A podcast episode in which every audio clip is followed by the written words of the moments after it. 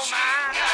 I got the shaft. They split it right down the middle, and then they give her the better half. Good morning, everyone. Welcome to Kafaru Cast. Uh, that song has nothing to do with the podcast that we're about to do, but it is a reminder to listen to all of the older podcasts that we've already published, uh, including the Common Law Marriage and Divorce podcast. But uh, uh, we're your hosts, Frank and Aaron Snyder. Frank Tortlife, AAK, aka the Tank. You got any other ones? What did you call me? The tank, Tort Life. tort life, and the Tank. You called me brown sugar there for a while. Yeah.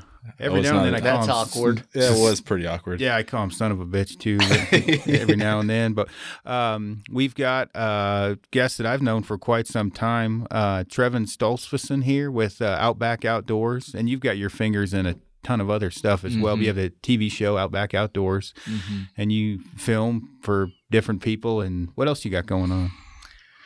Oh, we do a lot. Uh, you know, with the with the change in the industry now, there's a lot of content creation that companies need. You know, with uh, so, uh, social media, Instagram, Twitter, Facebook, uh, and wh- all the other Ver- Vero now, and all these other Insta What Google is tweet what face? is Vero? uh, Vero. Is that like a I new know Instagram? thinking, Frank. Well, Yeah, is that like Tinder? it's another. no, I have it's that. not. It is not Tinder. You got to swipe up and down instead. Vero is the. Uh, I mean, you talk to different people. It's it's like supposedly the new Instagram. But um, what what we do is uh, we're out. We're we're you know documenting. We're telling stories. That's our whole goal is to is to tell a story of of our adventures. And uh, unfortunately, as you know, hunting can be a debacle, and it can be the the best thing ever. But be, being true to who you are and to the adventure, you, you, you we're documenting, and then you get. I have some amazing guys behind the scenes that are good photographers, stuff like that. And people need good content. And if you look at content, you can pick out the staged content. I mean, I, I at least I can. I can look and I say that's a photo shoot, and then I can look at something else and say, oh, this was. I mean, it looks real, and I'll be doing something and look around and Garrett or Dustin or Lane or somebody will be just snapping away, and you forget about that. But it's like you and I, Aaron, were talking about earlier, how telling that story, how important it is to to to click that shutter, eh, or hit the record button on the video camera, and you got you got that adventure saved for for posterity. Yeah, yeah, no. And we we didn't really actually talk idiot at all about what we were actually going to talk about on this uh, podcast today. We you came down because you and I are doing um, uh, we're speaking at the Colorado Bow Hunters Association banquet. Um, initially, you were going to do well. What were you going to? Well, Well, you're still doing it, but right. but- I, I was going to speak on uh, uh, videoing and, and ph- photographing your hunts, and um, and kind of tell some of the behind the scenes, maybe getting a little technical stuff. Right, and of course, then you were going to be right behind uh, the next, very next seminar with. do it yourself Yeah, hunting. And yeah. so we decided it might be better since you've done a lot of do it yourself hunting um, and I've done a lot of photography to kind of join up, do them at the same time. And uh, and so you came down so we kind of get our shit together and figure out what we're going to talk about, or exactly how we're going to handle it. So one, um, so let's just talk about everything um, today from. Uh, one, join the Colorado Bow Hunters Association. Uh, we need all the help we can get as far as um, you know fighting for our rights for bow hunting. Uh, you know, two, make sure you document document your hunts. Um, And that, and even with the iPhone, I mean, we were talking about that. The technology isn't. You don't have to go and spend ten grand.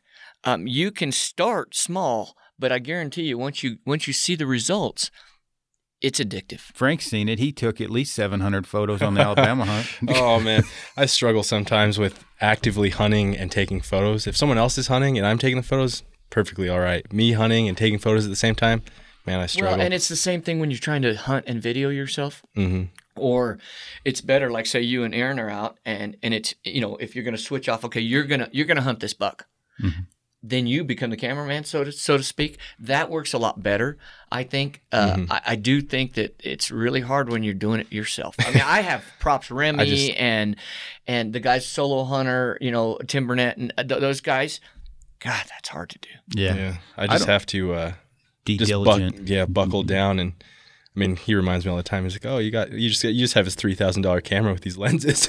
you're not you're not God. taking any photos." I I'm like, "God, man, my- I know." I gave him all my so I gave him a couple Sony A7R2s and then uh, all my lenses. So it, it is difficult. He's a good friend. He's a great friend. it, it is difficult to get the camera out. I don't leave it on me all the time when I'm hunting because you just can't. Uh, I have it on me, but not on me like clipped into the that peak design Right. shoulder Mhm. mount. That's what we used to. But every time we stop, I'll get it out and take a photo. Or if I, I need to make everyone stop to take the photos, it's easy around camp. But you know, when you're in the heat of the moment, it's it is difficult. Like when we were in the tree stand in Alabama, I had to open up the pack and I would snap some photos initially before things got going, and then uh, if it looked like the coast was clear and it was there was something applicable I could take a photo of, I'd have it open where I could just grab it. I'm carrying a tank of a camera, uh, an 850, a Nikon 850, which I've truly fallen in love with. Uh, I, I've already had to send one. We don't forget to remind me. You already Pick up your camera. remind No. I was going to tell you after. I was going to tell you after this podcast. Remember to remind me. it's bad. Uh, Frank and I, I th- one of the reasons I think like because Frank, I try to always give you some advice, right? well, Jeff Lander, the guy up in Alberta, he does the same thing for me. Well, the reason is. Is I am just like Lander, except 15 years younger. So Right. he already knows what I'm going to screw up on because Right. I'm him. right. Well, Frank, you're me, and so I already know all the things you're going to fuck up, and so I try to tell you ahead of time. Now, very rarely does he listen, but Sometimes feel- you got to learn the hard way. well, you do. yeah, I was gonna say I think with Lander, like the divorce, right? He he paved the way. He told me what was gonna happen. He was right. It happened. Um, so I uh I I ahead of time, you know, because I have whether it be tuning or photography or life in general, I'll be like, hey, you might want to get a handle on that, man. And, and then he'll do exactly what I did 15 years ago and not get a handle on it and learn the hard way, um, which I think's funny because I, I think this brings to mind my brakes on my truck. I had, had to go to the hospital for my gallbladder. Was it my gallbladder? yeah. And uh, totally drugged up. Got home. Was it four in the morning? Yeah, it was early. Frank calls. He had been having brake problems, and I said, "You better get a handle on that, or they'll stop working completely." He calls me at four in the morning. My brakes stopped working completely. I need you to pick me up at the auto place where I'm dropping my truck off. And I said, "So you want me after spending all night in the hospital to come get you because you didn't take care of it earlier?" He's like, "Yeah, yeah, pretty much. So can you come get me?" I should not have been driving, right? You When- were you were feeling pretty Well, pretty about spacey. caused. Well, he heard brakes Dude, I, and I heard, honking yeah, horns heard, and "Skirt, er, er, er." I'm like, what the fuck? And then he pulls up. I'm like, was that you? You're like, I think so. I was like, "You better drive, man. I didn't want to leave somebody hanging." But uh, Oh, but that's yeah, funny. Yeah, but no, I think the um, you know video photo portion it it it's second nature for me now. I just take the camera and I take photos, but I do have to sometimes remind myself to go the extra mile. Right? It may be I need to have the camera out hanging off of cliffs. It may be that the weather's bad, or it may be uh, just an inconvenient situation where I, I have to get the camera out, or you won't be able to, you know, as I always say, capture the moment. You won't be able to stop time, so to speak, eh, so people can relive, you know, from the internet or social media, whatever. People can relive you know through you because a lot of the people that um, are back east that want to come mountain hunting they do kind of live vicariously through us you know because Sure. same thing Sure. there's certain things I can't do. I live vicariously through other people. Uh, photography specifically, I bounce things a lot off that. Um, if I could be a professional photographer in the sense of travel the world taking photos, I'd be a happy man. But with what I got going on, it's too big of a risk. but I, I would like to do that. So I'm on 30, 40 different photographers' pages so I can see what they're doing. Right. And, just and, and perhaps spark a, an idea. Then you then you see that. And one of my things that I I find is I see something and I go, wow, that's cool.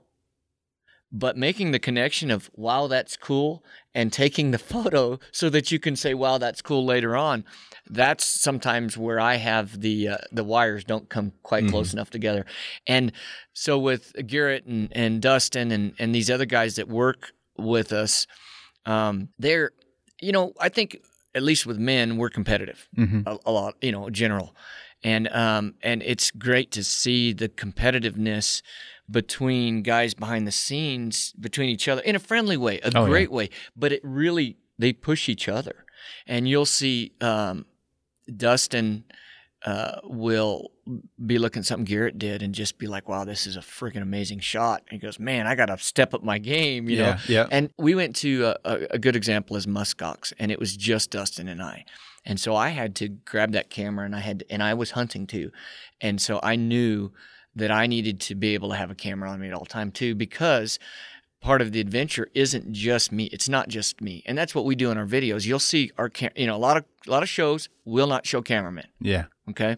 And I call BS because our, our audience is smarter than that. Yeah. They know somebody was over my shoulder and we'll run multiple camera sets. And so, especially spotting and stalking, as you know, it's really helpful to have that guy that's a little bit away that can give you hand signals or whatever to let you know the buck's still there. Just keep, you know, you're doing good. Well, he's running a camera. So we'll have that to cut away and you can see me, little old me, and then Dustin's a pretty large guy. You know, he's probably six two, you know, over two hundred pounds. Yeah. And and and here we are sneaking up on this on this buck or Yeah, whatever. whatever. But um, yeah. So it's it's in order to capture it. I think well, if you're not clicking the shutter, you're definitely not capturing it. And if the, and if it's if the camera is in your bag. And you see something and you're like, man, I don't want to get my camera out. Well, that's probably when you should get your camera out. A good example is the grizzly charge.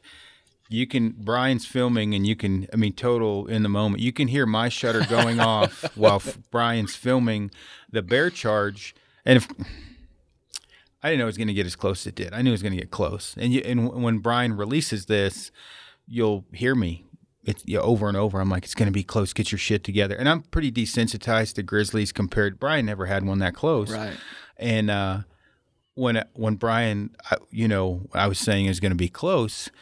Brian it stood behind a tree, got the camera on. I mean, he didn't nut up. He didn't fuck anything up. He, I mean, he didn't Right. choke in the moment. I mean, he turned the camera on, and I'm like, it's gonna be close. And I'm cussing like a sailor. I'm like, this is gonna be, it's gonna be awesome. Get ready, get ready, get ready.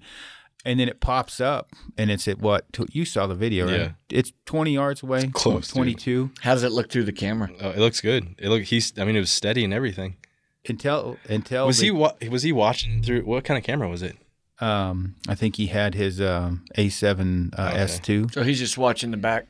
Yep, but I think, and uh, at that time, I had not a care in the world, um, and I'm an adrenaline junkie. I was all for this situation, right? That 13 to 10 yards, whenever it was, I start at that point. I started to step behind the tree because I'm like, because it was, um, you know, for those watching, uh, guide to the left, seven yards, eight yards, and then Brian a yard to my left, maybe two, and then he's there's a tree, and then there's a tree to my right, four yards away, and I'm right in the middle, but I'm just taking. Bear has no idea I'm there. It knows so. It, the bear pops up and uh, stands on its hind legs, hits the ground, and uh, the guide goes, "Hey, hey, hey," which kind of sounds like a bark, which isn't good. Either way, bear hits the ground, comes right at us.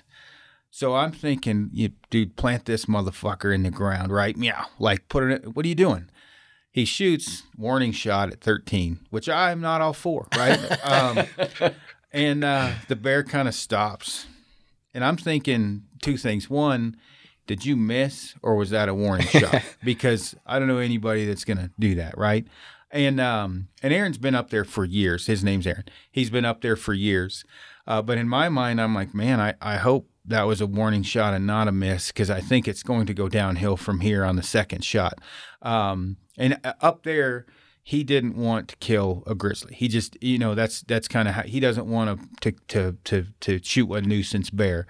But the bear stops and kind of thinks about it for a second and says, "Fuck your couch," and comes again. And uh, and it only went what three steps, maybe four steps closer. thought about it. You could see it was thinking about. Oh yeah, and uh, in the middle of this, somewhere, Brian, when I was when it before we first saw it, Brian's like, I don't know how I feel about this, and I'm like, dude, don't be a pussy. It'll be fine. and uh, when it got to like 13, 10 yards, I was thinking maybe this wasn't the best idea, right? And finally, it whirled out of there, and Brian was like, "Holy cow, man!" I was like, "Man, that, that was crazy." And uh, you know, it took off, and it was a, it looked to me like a um, seven and a half, eight foot sow, like a big interior sow. And uh, and I'm not the best in the world at that, but, but it took off, and it was coming to our uh, cow, cow elk calls. Oh, I uh, got is you. what it, why it came in. And initially, uh, we thought it was a, a moose. We didn't know. And then uh, when I told Brian to grab his camera, it's a split second, you know, before, uh, you know, right when I saw it, I'm like, and maybe Aaron saw it, but it was like grizzly, grizzly, and I'm like, grab your camera. We don't want to miss this footage. Right, right. Well, it got a little more intense than we thought, but nobody. I mean, it was wasn't like Well, it mauled but- us or anything, And, but and the cool thing about that is uh, that's a great story. Mhm.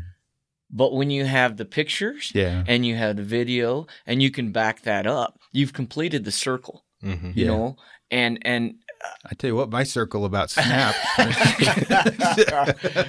so this is Garrett. For What's up, uh, Garrett? those people, if you can see him, he's What's up, uh, Garrett? He's this is one of the the the magic man behind the curtain that that helps us. He's he's amazing. But uh, yeah, that's cool. That that's you know it's things like that. Uh, I mean, there's a couple of things that have happened, especially when I was newer to doing this, or you know, uh, y- and you just don't hit record, Yeah. or you don't, you're not snapping the. You I can tell you though, and I agree with you 100%.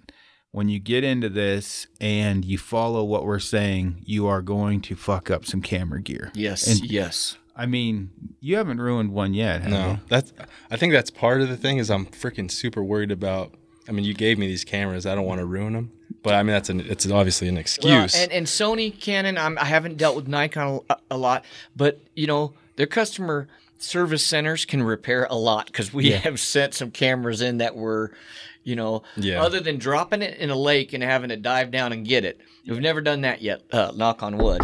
But uh, you know, in a situation where you it's dusty, like you talk about the Yeah. mirrorless lenses and how you pull that that that when you're changing lenses, that's right there. Yeah. You know, your sensor is right there. And I know I've gotten him pre-prepped for that because I've had my sensor cleaned four times in a year, um, and that's after the hurricane blower and doing all the redneck right, stuff all the stuff you do, do. in the field, right? Um, but I've fried.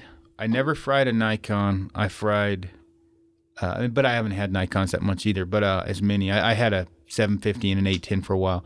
I've fried multiple Canons, but not because it's a Canon, just because of what I put them What- through. Because right. I shot with a Canon probably as much as a Sony. Sony's I haven't fried as many, and when I say fried, meaning catastrophic kill Right, sure. but they've been into the shop a hell of a lot more totally. Um, my Canons was just straight up water, like just the grizzly hunt. I'm four days into the hunt. I had I packed two 5D Mark fours in. My crazy ass. One of them went down day four, and I'm like, thank God I brought two. And when I say went down, it looked like basically a cat took a shit inside my sensor. I mean, there was Yeah, that can't be and- good. Uh, I'm like pointing at the sky, and I'm like, yeah, those aren't clouds. That's not good, huh? And there was just this. I don't know what the hell I even got in there, and it was 500 bucks to fix it. It fixed it. They, they had to replace the sensor. What fungus got in there? I think it was truly fungus. Really? I think it was from the condensation, wet, dry, wet, dry, Mm-hmm. wet, dry. Something got in there, and there was this shit growing on my sensor that wasn't coming off. Um, but trying to fix it myself, I added some other issues. like I'm pretty sure I scratched the. Um, well, actually, can I see that? Um, so what do we got here? Oh, it's a good camera. So if you take um, this off, inside here is not. Can I pop this Yeah. off? That is a crystal and a mirror. And when you uh, depress the the when you actuate it, behind that is the sensor. And so before I screw this one up too, um, on a Sony, the there is no protection of that sensor. It is right there for all of the elements to get to. Now you can like I just took my Nikon in. I had uh, stuff on the mirror, not the so it showed up in my viewfinder, but it didn't show up on the photo. Well, if you have OCD and there's something on one of those and you can't just deal with it, sometimes you do dumb things. First mistake I ever made was I took one of those, you know, horsehair brushes. Never do that. Did you scratch it? No, fuck no. But there was ten times more shit on there On the horsehair brush. Oh They- yeah. Oh right. Like, whoosh, whoosh. And then I look up and it looks like an ant farm, right, running across my Oh, mirror my and my sensor, and I'm like, note to self: deal with the hair, right? You can, and I could even if it was on the mirror, I could uh, on the sensor, I could probably fix it in post, right? It's not that big of a deal. One time I had a 6D. It's like three in the morning. We're taking night shots, and there's something on it. I like a dipshit, pop it off to look. Snot, I mean, fucking snot comes off and fills, drops right into it. And and uh, Eric Stevenson, a buddy of mine, he was like, he looks at me, he was like, "What's wrong?" I'm like, "A solid three incher just dropped into there." And uh, anyway, trials and tribulations of learning. The other thing I've started the silica packets. I pack. Is it silica? Yeah, I pack. I have these little boxes full of them. I pack those constantly. I usually use an ape case, um, some type of case, and then I always try um, with the with the elements or whatever. Uh, a fast fix isn't good. Uh, I don't think it could have been like don't throw it by a fire or a stove to dry it off immediately. You want to kind of grab. And you talked about it earlier. Gradually Right. get her dry. Yeah, Don't- and we found that out in our muskox hunt because we had a five degree to minus thirty degree range, Yeah. and it, something about those guys in in at least in Greenland, maybe they do it always in that Arctic Circle kind of cold, cold environments. that it's hotter than heck inside. I mean, they Were they got that drinking sucker. tea? Oh, oh yeah, and it's cranked. so we're come in from minus thirty. There was this porch, and then inside. Well, if we you take your cameras after being out in that type of condition all day long, and you take it in, it basically total condensation. So what we'd do is we'd condition it in the porch for about an hour or two, and then go grab it and bring it inside. And we, I was really blown away. We took a, a 1DX, a Canon 1DX. Uh, I think we we had a Mark 3, We had uh, and some 6Ds we took. I was really impressed with how they did in those extreme conditions. Um, we I was telling you about that night, uh, you know, time lapse we did, and um, Frost hanging off the kit. oh, it was. I'm like, this camera is ruined. Yeah. We took it, we conditioned it. By the next day, worked fine. Like it never. I mean, don't get me wrong. You're gonna don't you don't open the camera ever Yeah. yeah. but and you're you're to end up wiping some of the condensation off. So what we do is, as we conditioned it, we wrapped it in a towel, just Yeah. so that as the condensation or as that melted, it you know kept you know soaked it up. We ran it the next day, no problem. Yeah. So I was pretty impressed. I gotta say, uh, Brian with Gritty, one thing he is good at is is uh, sacrificing for the greater good of the film, the photography gear, to a point. In the middle of the stock on one of these uh, goats, I mean Bart just straight up. I thought Bart was gonna punch him. He's like, "You need to put your fucking toys away. You're gonna die." And uh, because it's just vertical. Brian's got the GoPro hanging, the the A7S2. He's, I mean, and it's vertical, and uh, Brian wasn't worried. Brian's fit. He wasn't. But Bart was worried about you know everybody's safety, right. and we're on like, I mean, it's vertical. And there's Brian filming everyone, and I could see Bart getting mad. I didn't, it didn't bug me, right? I was like, well, if he, he's at his own risk, right? He falls. He's fully aware of what he's getting himself into. Uh, but he, I mean, those cameras do take some abuse because Brian's got that thing out constantly when you know when he can. Um, And you have to. Yeah, I was say I think you guys are the same way Yeah. from what I've seen. Yeah, I uh, the number one question I get, you guys probably get it too. How do you get in the industry? That's the number one question. yeah. And how do you get on pro staff? Well, I, I, I don't even answer those because everybody thinks it's prof- professional staff. promotional. It's promotional staff. You actually, you know, your job is to anyway. Uh, but and then the second is some of the background of how we film. yeah, And um, you know, I could say, well, you know, we do this, we do this, but there's so much more that goes into truly capturing a story, telling it the way we want to do. Because I say this: if I can, if if somebody's not on that hunt, but I can give them a glimpse of the adrenaline and the excitement, but they're not wet, they're not cold, and they're not tired. That's what I want. I mean, and unfortunately, some of that comes in. Uh, I think people have gotten away also from the realism of hunts. What do you talk about a camp around a campfire 10 years after you went on this hunt? Let's say we went on a hunt and 10 years later we're on another hunt or something. We're talking about that one hunt. Very rarely do you bring up the inches of antler. Yeah. You might say, "Oh, it was a good buck," Yeah. but it, I mean, you know, very rarely do you, do you are, are you whining? You're laughing about how hard it was, Yeah. and you're talking about the camaraderie. Yeah. And for us, a lot of people, when things are done, cameras get shut off, and then you congratulate each other, whatever. And for us, and there's some, uh, I I know you guys do it too, man. We give each other a pretty hard time, Yeah. Oh yeah. and and people see that, and they relate to that. They're like, oh, that's me and old Tommy when we go hunting, you know, or whatever. yeah. And so we have become really good about the hunt's great, but the hunt's a backstory for an adventure.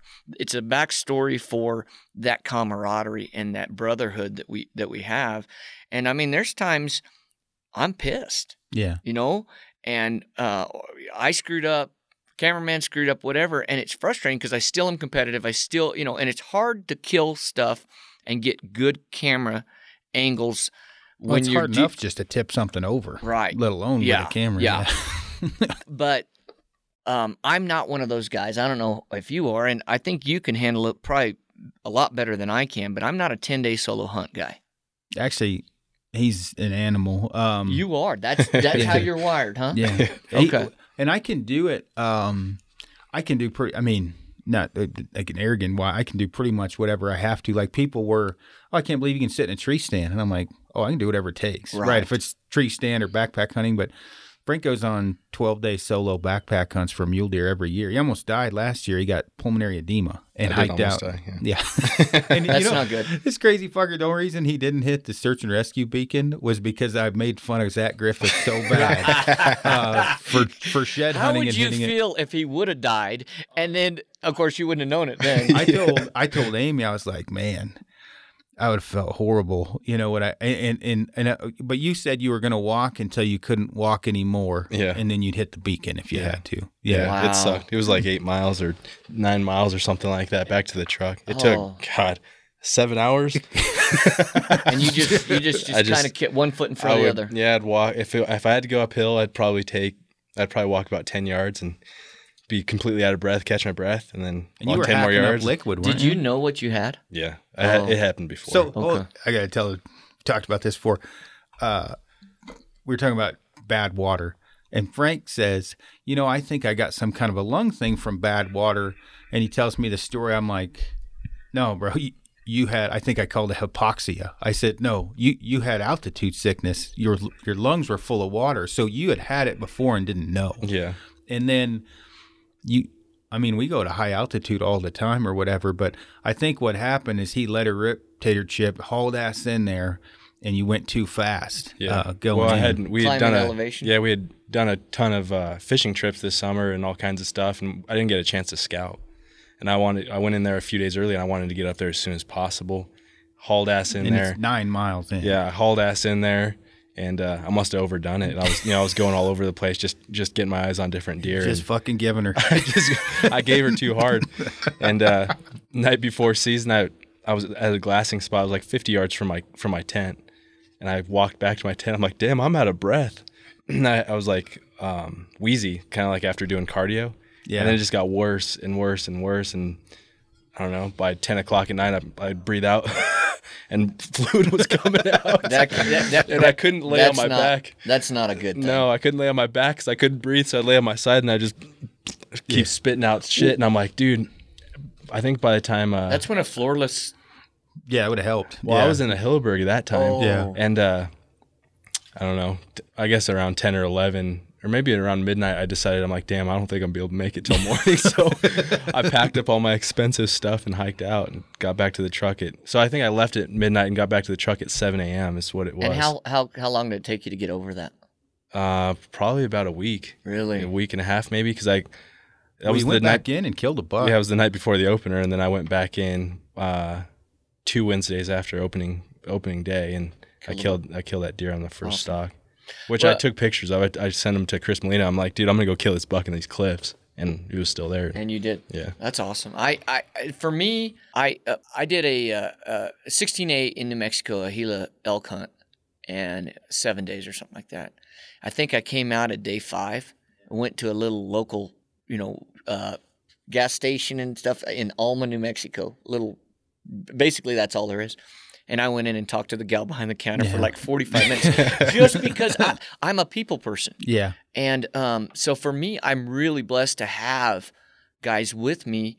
They might not be hunting, they might be filming, Yeah. but I still have that human interaction. And for me, it's more about the camaraderie. It's always been more about the camaraderie for me. And um, why is it that I can go by myself and kill something, and it's great, but I get more.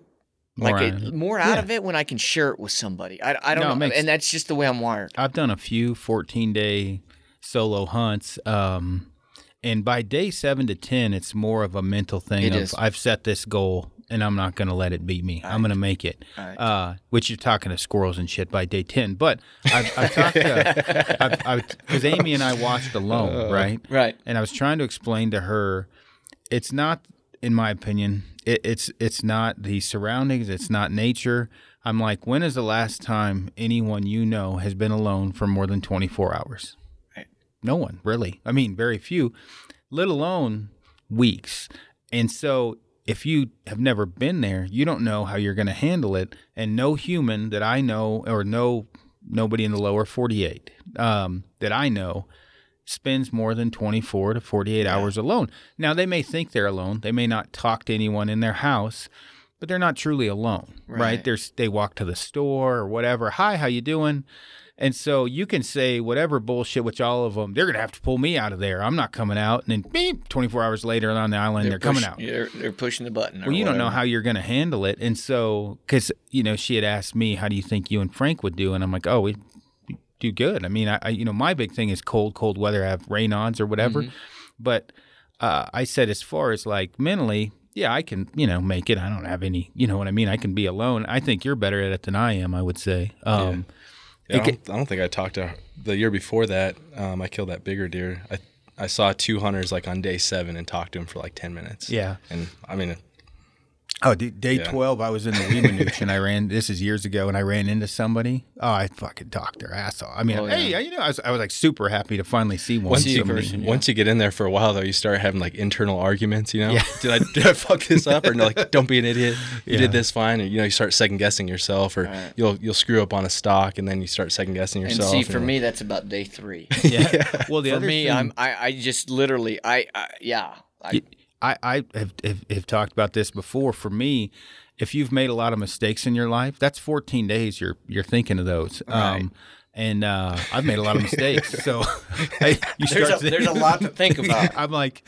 you know, I remember one time, um, I don't know, this was, I had a Badlands 4500s. Oh, this is when I pissed out the kidney stone. I pissed, I shot a mule deer, packed it out, went right back in. Uh, and this was kind of the same scenario you were in. I didn't know if I was dying or what was going on, but I was passing a kidney stone, didn't know. But the day before I passed it or started to, I pissed blood. I'm pretty dehydrated, sleep deprivation. For whatever reason, I felt the urge to text my ex wife to just say, Hey, I'm sorry that I wasn't better than I could have been. Like, I was a good provider, but I hunted too much. I wasn't around enough.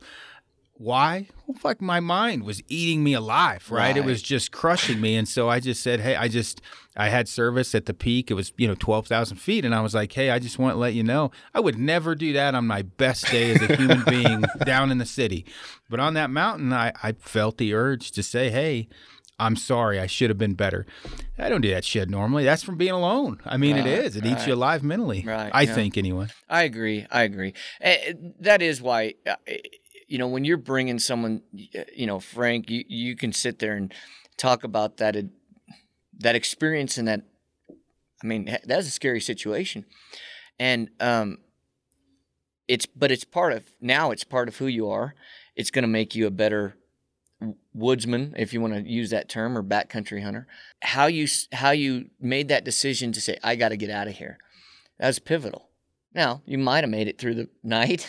Are you right? I mean, may- maybe, maybe we, we're not going to never know, but but that was probably a wise decision, Mhm. you know.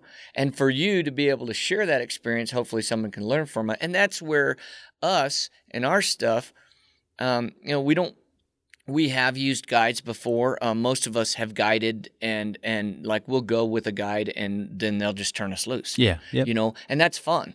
Now, um, but it's capturing everything that goes with that. Yeah. The disappointments, and back, remember back in the day, nobody showed a miss. Like archery equipment was the most accurate thing because you never and you didn't see bad shots, stuff like that. We, uh, I I always want to apologize for what TV has done to the hunting industry Yeah. on a couple of points. And the first one is we have given new hunters, and I mean older new hunters, False sense a of hope. total false sense of reality. Yeah. How many times have you seen you cri- climb up in the tree stand and you shoot a 160 inch buck, Yeah. right? And you do it in 22 minutes, Well, and I mean, and we, it's usually the first one that walks by.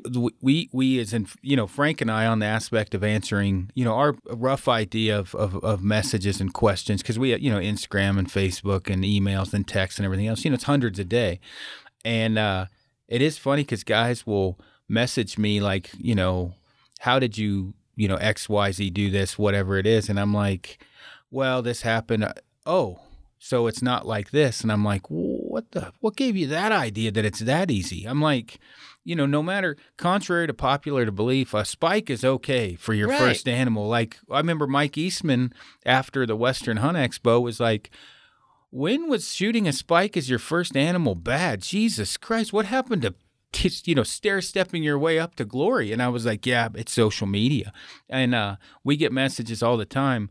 I'm not looking for a 350 bull. Anything over 300, We'll I'm be like, just fine. okay. Well, and it's And like, he's going on an over the counter yeah, public land unit in and this is like uh, this this increases closer you get to hunting season. Like they have done zero work scouting for Right. themselves. Yeah. And uh, yeah, I'm not looking for for your honey, honey hole, hole, yeah. but I would like to kill a bull or something like just give me the name of the first road you drive. Yeah. on. Not I don't need to know the second name. Yeah. Yeah. Well, and, and I don't, I, I mean, as listeners listening, I don't have any problem with people ans- asking questions, of Right. course. My thing is, is realistic expectations to what you're about to walk into.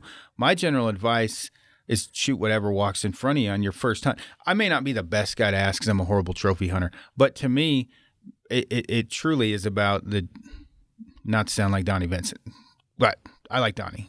It's about the journey, right? Oh, for sure. you it's about okay you got your ass kicked you know right whatever you killed an animal and then you had the pain of packing it out Right. whatever the animal may be if it's a big animal and that's what you want hold out just be ready you may not fill a tag but don't go into it thinking it's primos right that Right. shit is so fake i mean i like will primos and i like i love watching those videos it's cool but i mean you want to talk about a false sense of hope you squeeze a hoochie mama and she comes right in that shit ain't happening and right what you, you, they're hunting on Bobby Hill's place in southern Yeah. Colorado, which has a lot of 350 bulls in there, mm-hmm. and uh, y- you have a lot of elk in general, and so it's every scene of those. And again, it's we were talking about it earlier in the office.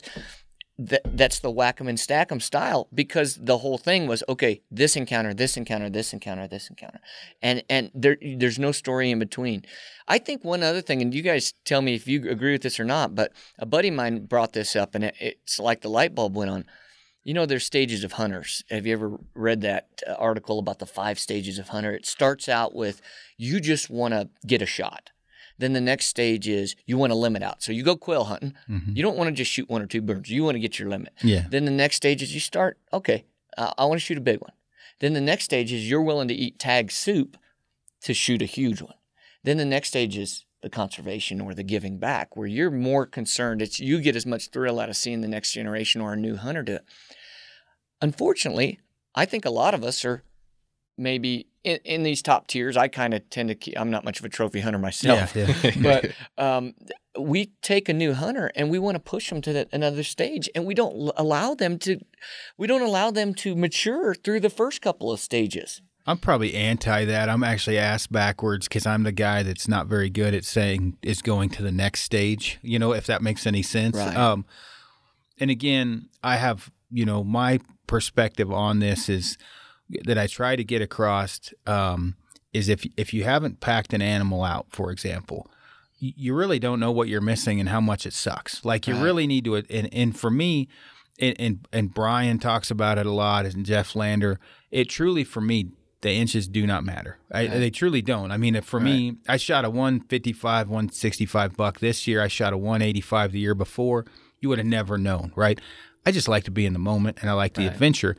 When I help people, uh, my thing is, hey, let's just get something on the ground so you can ex- see the total Right, package. Exactly. And and I don't know that I'm ever going to progress into the trophy hunting stage. I've kind of already skipped that one and went right into the helping stage. Like I really like getting Right. people, you know, in the outdoors and getting them to hunt and everything else within reason. I mean, I'll sacrifice some. I'm not going to sacrifice my whole season, but I mean, I'll help guys. I like going on other people's hunts, especially sheep, goat. Oh you yeah, know, those unique hunts. Yeah. yeah, the crazy ones. I mean, those ones are super fun because I've been lucky enough to go on a lot of sheep and goat tags, so I can be of some help in in um, in scoring or whatever. Let is it a female or male?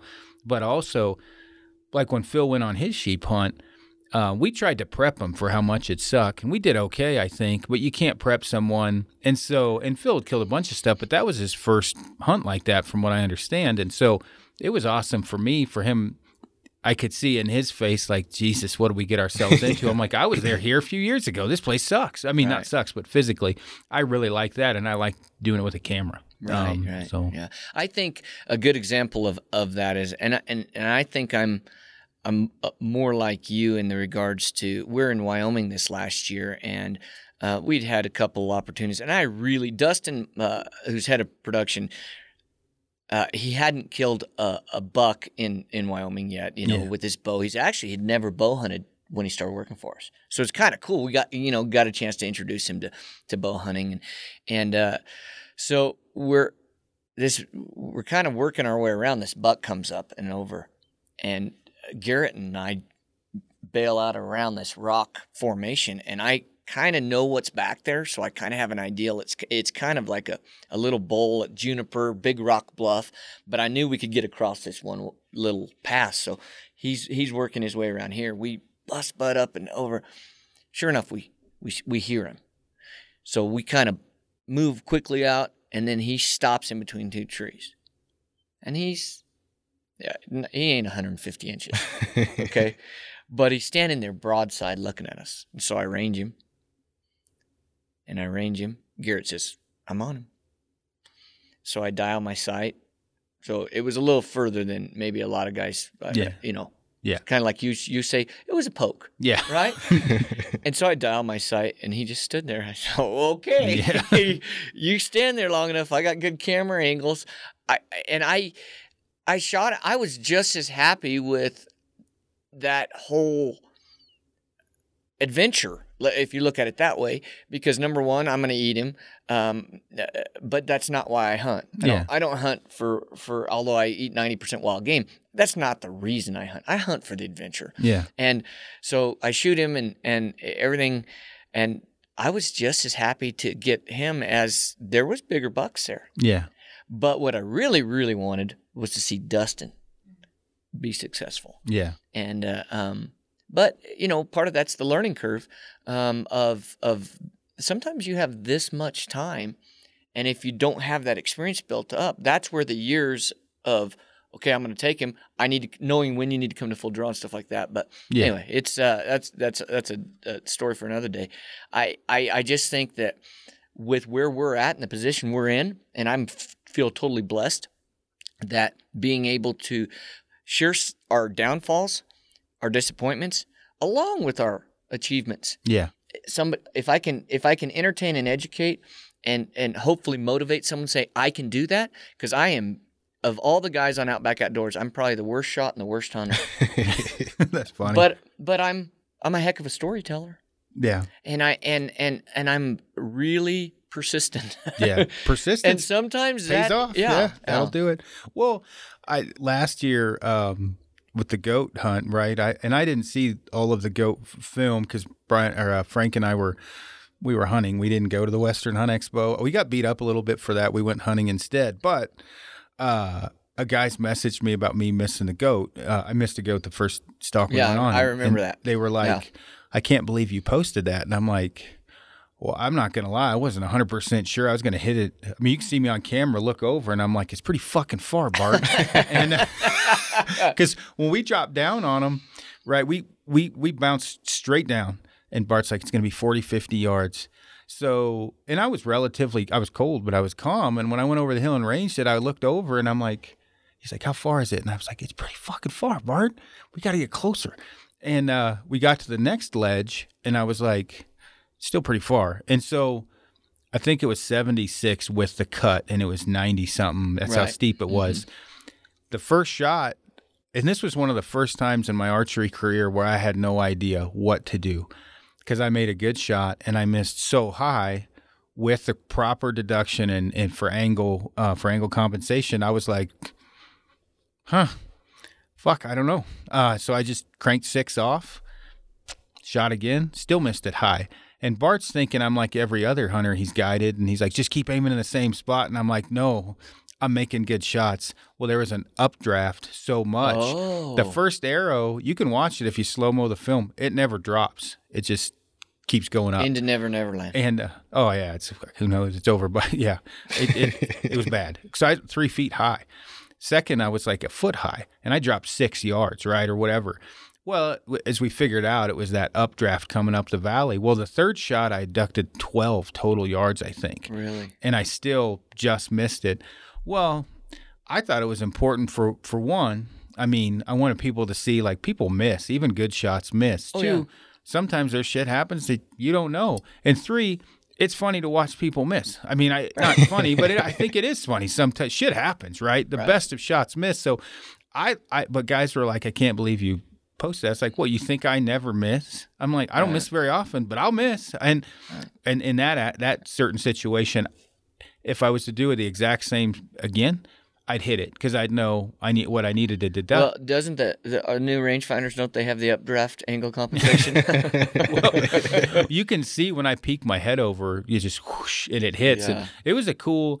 We I think I ended up killing the same goat three, two or three days later. Is that the one a- that fell so uh, immense amount? And and keep in mind, uh, Roger, who tried to hike Brian and I to death the first day, is uh, six one and a solid one fifty. Right, he's skinny. So we climb around the glacier and up and over, and I'm holding on to his belt with his my feet backing his feet up, leaning him over to look and see this goat where it's it's it's basically, uh, you know, once it that once that it's planted, right, it ain't moving we watched it plant to and went dead asleep from a thousand yards away and we're like let's go over there we'll get we'll wait for it to come out of the cliffs and we'll kill it and I, he had a gun with him and i'm like look if i got to kill it with a gun i'll kill it with a gun and he has add in mind brian makes fun of it all the time or right parallel we were like 15 minutes i ate a sandwich and we're looking at each other. I'm like, those cliffs aren't that steep. Like, yeah, we're fine. We can get in those cliffs. It was dangerous as shit.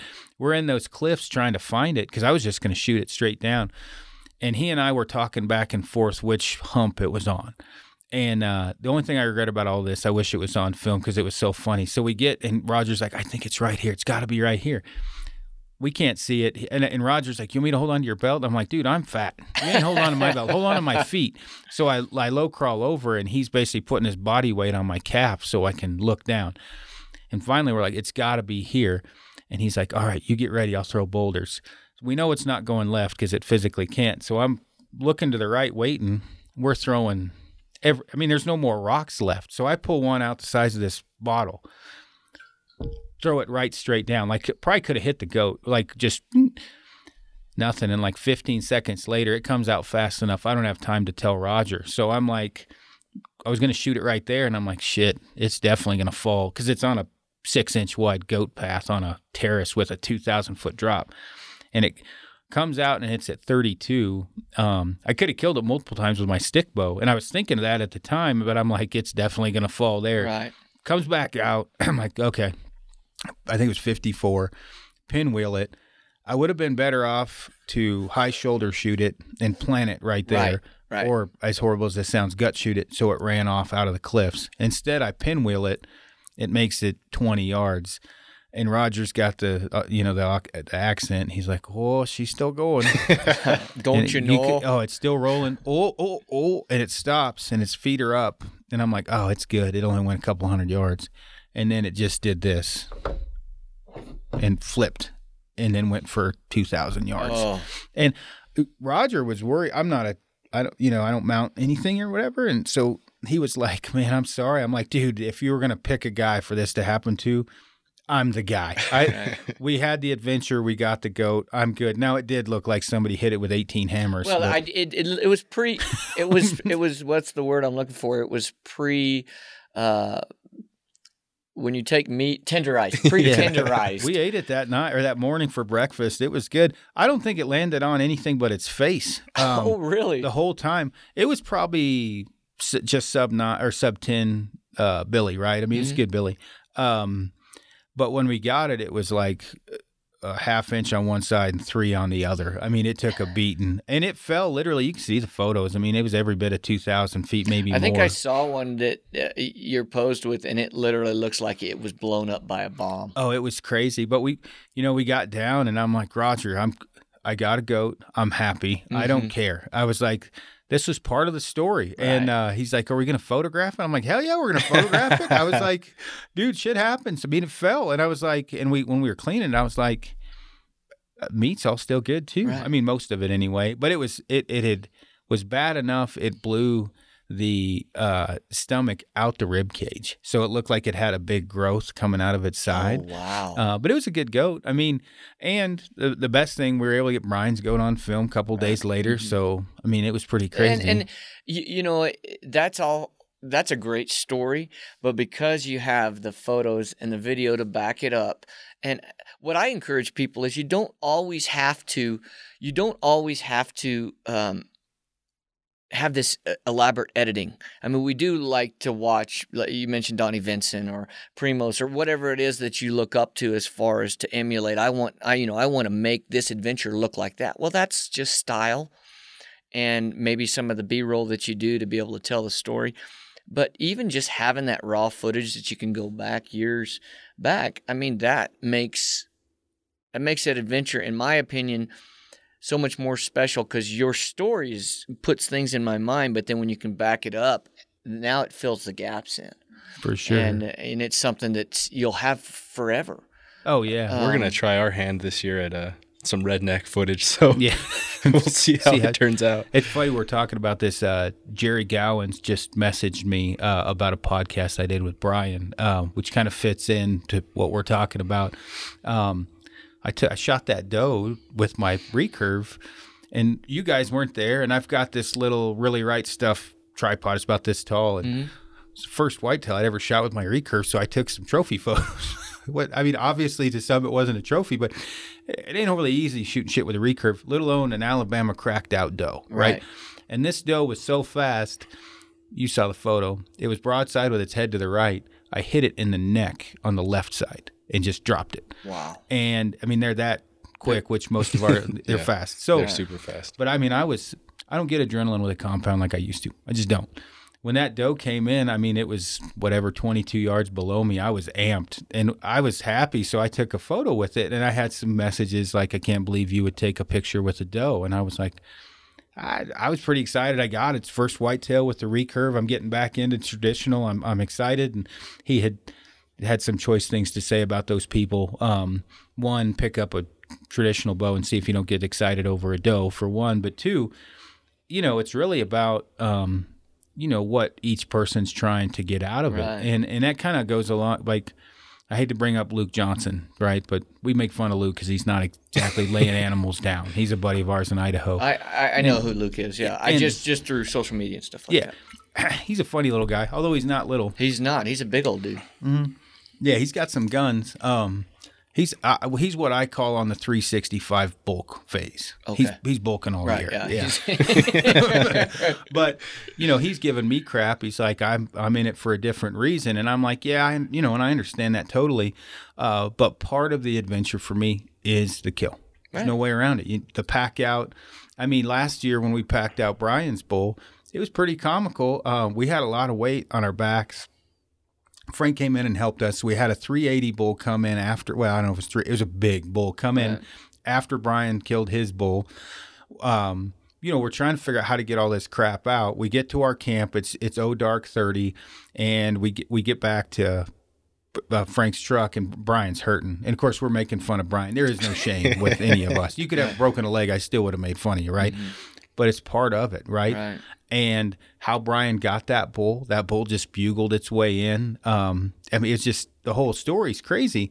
But if it wouldn't have been as cool of a story if it was didn't have the dead animal in it and whatever that is whether it's a spike or a cow and i don't mean you have to kill anything every time you go out but meaning it is part of the the total story for for me it is Hey, anyway I, I, I think I think we've also forgotten about that because there's a big push now for whether it be conservation or organic meat or public lands, saving public lands, and um, I didn't get into hunting for any of those reasons. Yeah, exactly. I got into hunting because I wanted to kill stuff. I didn't want to harvest. I wanted to kill stuff. yeah the harvest thing kills me So for me, going and you know, uh, 2016, I picked up a recurve again. Hadn't shot it in years, and it'll and beat your ass like a rented mule what if it you're did. not ready But you know what it did is it really brought. I, I had a similar situation. My first animal I killed was a yearling doe. yeah I say yearling doe. Everybody else calls fawn.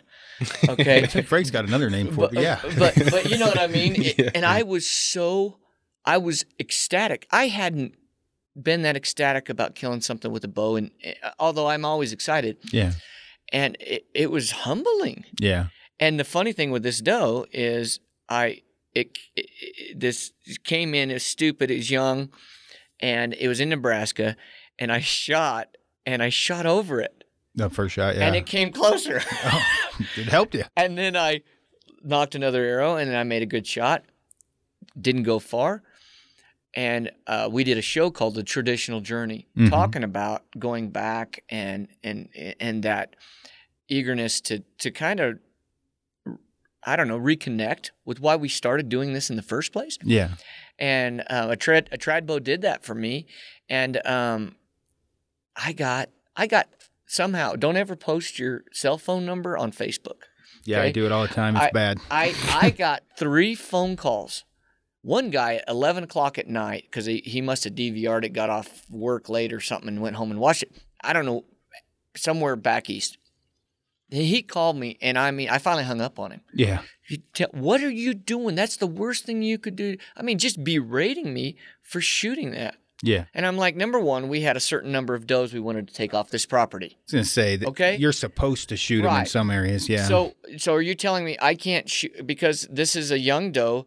Oh, I have to pass that one. We only want to take three-year-old. I mean, that's ridiculous. yeah. You know, you're trying to follow management plan. Second, it was delicious. Yeah. Yeah. Okay. and then, and then third, it was like, dude, I'm shooting a stick bow, and I'm, I'm, I mean, 25 yards is my limit. Yeah. And and then later in the season, I, I, uh, um, I took a, a hog, um, and and I took the hog. It was not on my first shot, and I might have picked up an arrow off the ground to shoot that one. It's a possibility. And then I got a chance to shoot it. My, my big thing was I wanted to shoot an elk. Like I was really happy when you shot that bull um, with your recurve because that's really was my goal.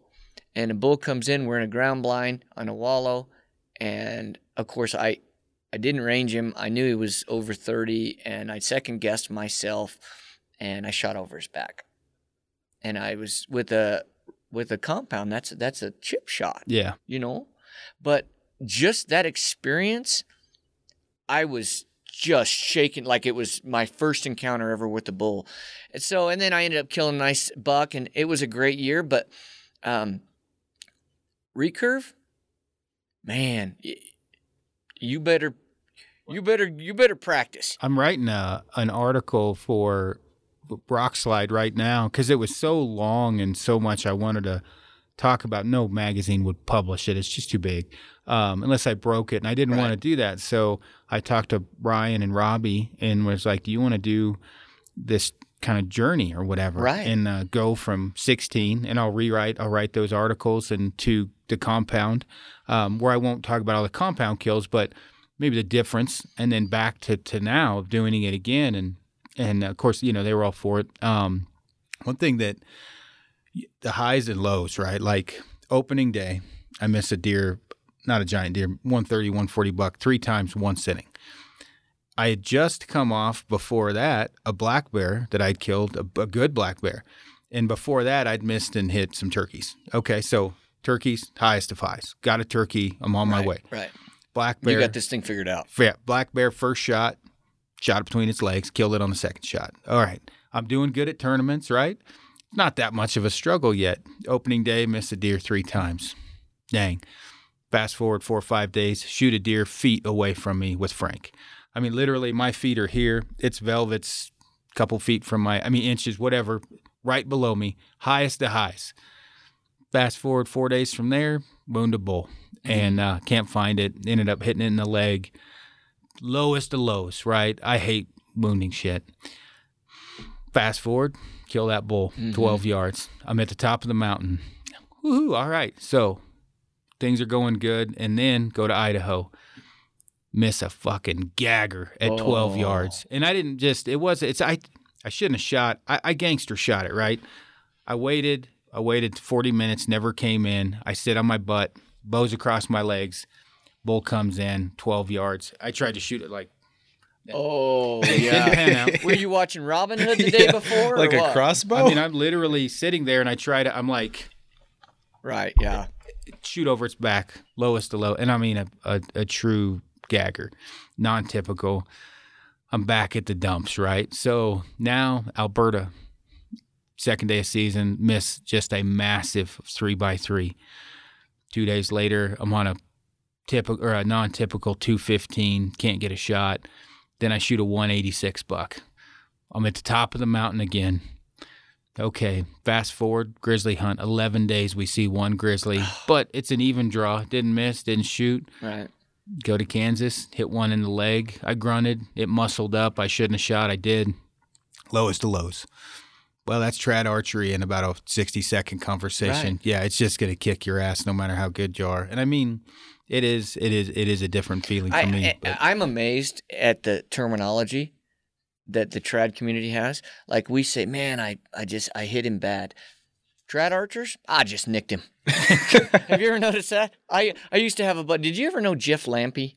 I don't he was think so. he was from up north. He'd killed a Colorado Big Eight. I think he was working on doing it, and then he was jogging and had a heart attack. no, he was really so. one of my mentors. Even though I shot a compound bow, um, when I shot my mountain goat, I, I put on a white suit and walked literally, got the wind right, and walked into a group of goats um, at 12,400 feet because there was no cover. And, I, and he told me, he said, dude, put this white suit on, bend over. Of course, we're talking Colorado goats, a little different than, Yeah. uh, you know, like goats Yeah. like you, you guys were hunting. Definitely not as skittish Yeah, but and uh, it was he was the one that gave me that suit. idea. Yeah. But it was funny because with with Jeff, and he was a good shot. Yeah. He killed a lot of stuff, but you know, it, I would I would just laugh at his terminology. He's like, well, if you know, I'd say something like, oh man, you know, I did this, and he's like, oh yeah, you just nicked him. Yeah. what what kills me was was some of the stuff I've read, or not kills me, but you know, trad is.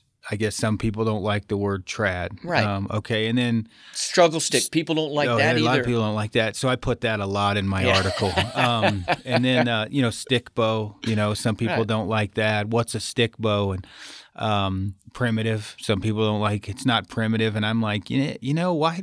Who really gives a shit, right? Why don't we just go hunting instead of what Right. pissing and moaning? And I, I like the term struggle stick. Avery's the one that gave me the term. They made a T-shirt, and I thought it was perfect. It had three arrows under the elk, and then one arrow going over its back, and and a bull standing there. It's not always like that. I wouldn't call it a deadly stick, but you can kill stuff with it uh, Oh, for sure. I mean, I just don't get too caught up in any of that crap. I just try to whatever be it's, funny. It's and and you know it's the hunting community has its divisions anyway, and we don't need to make more. I mean, if you if you shoot a something with this round, this round's better, and then if you get into compound, it's compound wheelie bows versus yeah. trad bows, and then if you're in trad, I, I even found as as I got back into, it, and of course, uh, Tom Clum Senior was helped me out a ton, just Yeah. as I know he's one of your mentors. Um, it, it's just um, interesting. You get around someone like that who's so amazing, so smart, so intelligent, so experienced. He doesn't get caught up in that stuff. No, he You doesn't. You know, and it's it's refreshing. You get around another group of people, and you can have divisions in the deadgum longbow versus recurve, and so I guess that's just human nature. We Yeah. tend to The bows without souls and all that yeah, stuff too. my aluminum soulless bow, which I'm shooting a a bow. Well, uh, Trent Wingard built me a, a bow out of G10. It beautiful bow. And he said, if anybody gives you any shit that it's a soulless bow because it has carbon limbs, there's wood on the tip. And he said, tell them that's from the Sherwood Forest. And that has more soul in it than any of their bows combined because he's followed along. But yeah, I don't really, whatever. I don't get too much caught up into that shit. But I, I do know like this year, um, like Frank and I are going to go on a ton of hunts together. And I've already told him, I'm like, I'm not going to be real picky, brother. Like, you know, I've already said it before, but like, you know, the hard up guy and uh, the, the good looking dude that go in the bar together and the good looking dude, he gets to pick and the, the, the hard up guy's just going to take what he can. I'm that dude. Right, Like, don't, right, yeah. right, I just take the shot I can get. right, so, yeah, you're equal opportunity arrow, arrow flicker. yeah. Oh, yeah. No, for, for sure. Yeah, But well, that's fun. That's fun. we should probably, we're over an hour now and we're probably going to run out of battery life on the cameras. We should probably cut this off pretty CBA quick. CBA banquet. Yeah, let's talk about that. Well, go ahead on that one. Well, it's what an opportunity. It's going to be in Fort Collins this year.